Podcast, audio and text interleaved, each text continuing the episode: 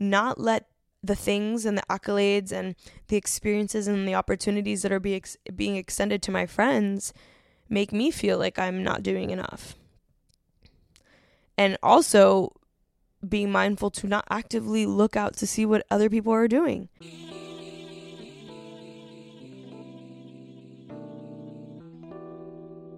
You're listening to Chats with Cat, where I catch up with my fellow millennials every week to share their journey of self-actualization, overcoming fear, and paving the way for a soul's purpose to shine through. Let's start that right here, right now.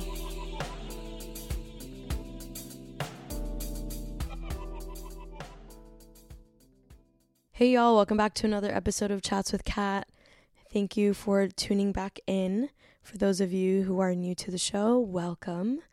I'm so glad that you are allowing me to take up space in your day, and I hope that you are doing well. I am currently up in my living room, having woken up at five thirty in the morning for the third day in a row, as I'm trying to reset my morning routine and figure out how to, you know, feel motivated again. I feel like there was a lag there, and it kind of just came to a head last week for me, where I was like, yo, this just can't be anymore. I was just lazily going through a lot of different motions and letting my goals and all the things that I wanted stockpile without really taking action towards them in a way that I felt was mindful and just on purpose. So many of the things that have happened over the past month or so, or past few months, have been opportunities that have found me, but I haven't really been actively working on things. And uh, I kind of just got tired of my shit. So I'm waking up at five thirty in the morning. I'm doing things to kickstart my day in a, in a meaningful, practical way. I'm journaling. I'm having my smoothie. I went in the sauna this morning. You know, I'm just trying to to do better. That's that's what I'm trying to do. Just do better. And um, yeah, I wanted to put out the show yesterday, but in true Cat Lantigua fashion, I procrastinated, and then I got too tired, and so here I am doing it in the morning. But I digress. I want to talk about something very interesting today, and it's something that is fairly straightforward and simple, like much of what I share on here. However, I think it's something that we often forget to do. And it's something that the modern day Instagram world makes it very difficult. And this aligns with creativity. This aligns with our mental health. This aligns with our ability to focus. What I want to talk about in this episode is staying in your lane, or avoiding the craning of the neck.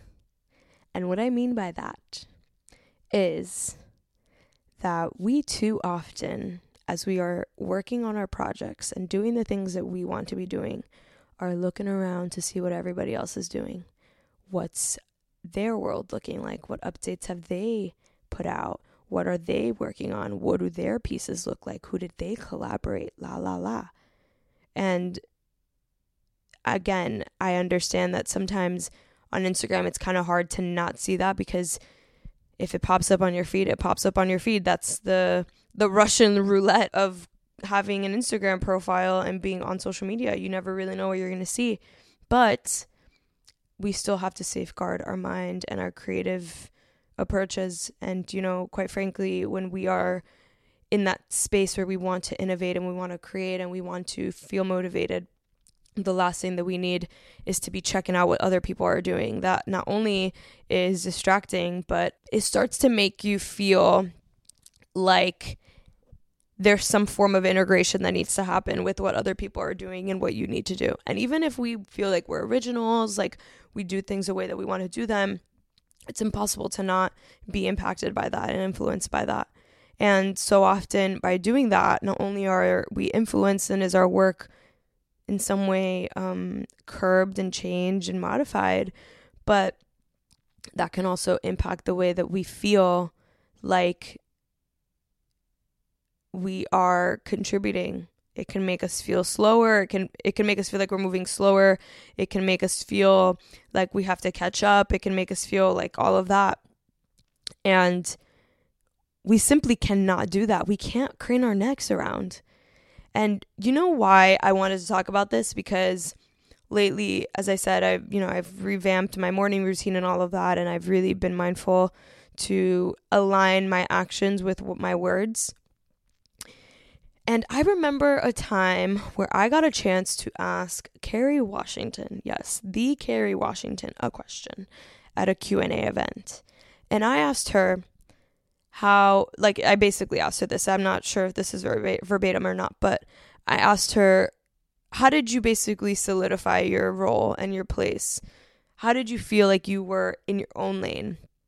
And how did you not let the distractions and what was happening around you with your colleagues and people that you worked with impact the way that you felt about yourself? And she told me about a time where one of her teachers, so Kerry Washington was really into yoga, or is really into yoga. Apparently she was living in India for a while, like doing yoga classes or, you know, whatever. I don't know exactly what she was doing.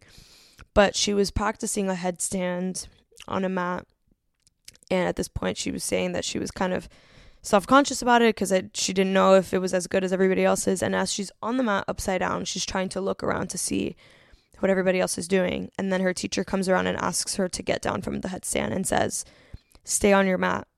And she was like, "Do you know that you literally could have broken your neck trying to see what everybody else was doing?" And in that moment, she was like, that was the lesson for me. Like, I literally could break my neck trying to see what what I'm competing against. When in reality, all you got to do is stay in your lane and do what you do. It doesn't really matter what anybody else is doing. And by keeping tabs on everybody else, we could literally get hurt. We could literally harm ourselves. And that's like in a, you know, metaphorical and also in this case, a, a literal sense. And it made me think about like the fact that I definitely need to integrate that into my life, and I need to stay in my lane, and I need to be motivated by whatever it is that I'm doing. And obviously still be supportive of people around me, but not let the things and the accolades and the experiences and the opportunities that are be ex- being extended to my friends make me feel like I'm not doing enough. And also being mindful to not actively look out to see what other people are doing. If something happens to be coming across my life and my, my world, and whether it's through Instagram or somebody said something, whatever, then that's fine. But for me to be actively looking for it, which I have to admit I do sometimes, uh, it's not healthy. We can't be out here craning our necks, y'all. We gotta stay in our lanes.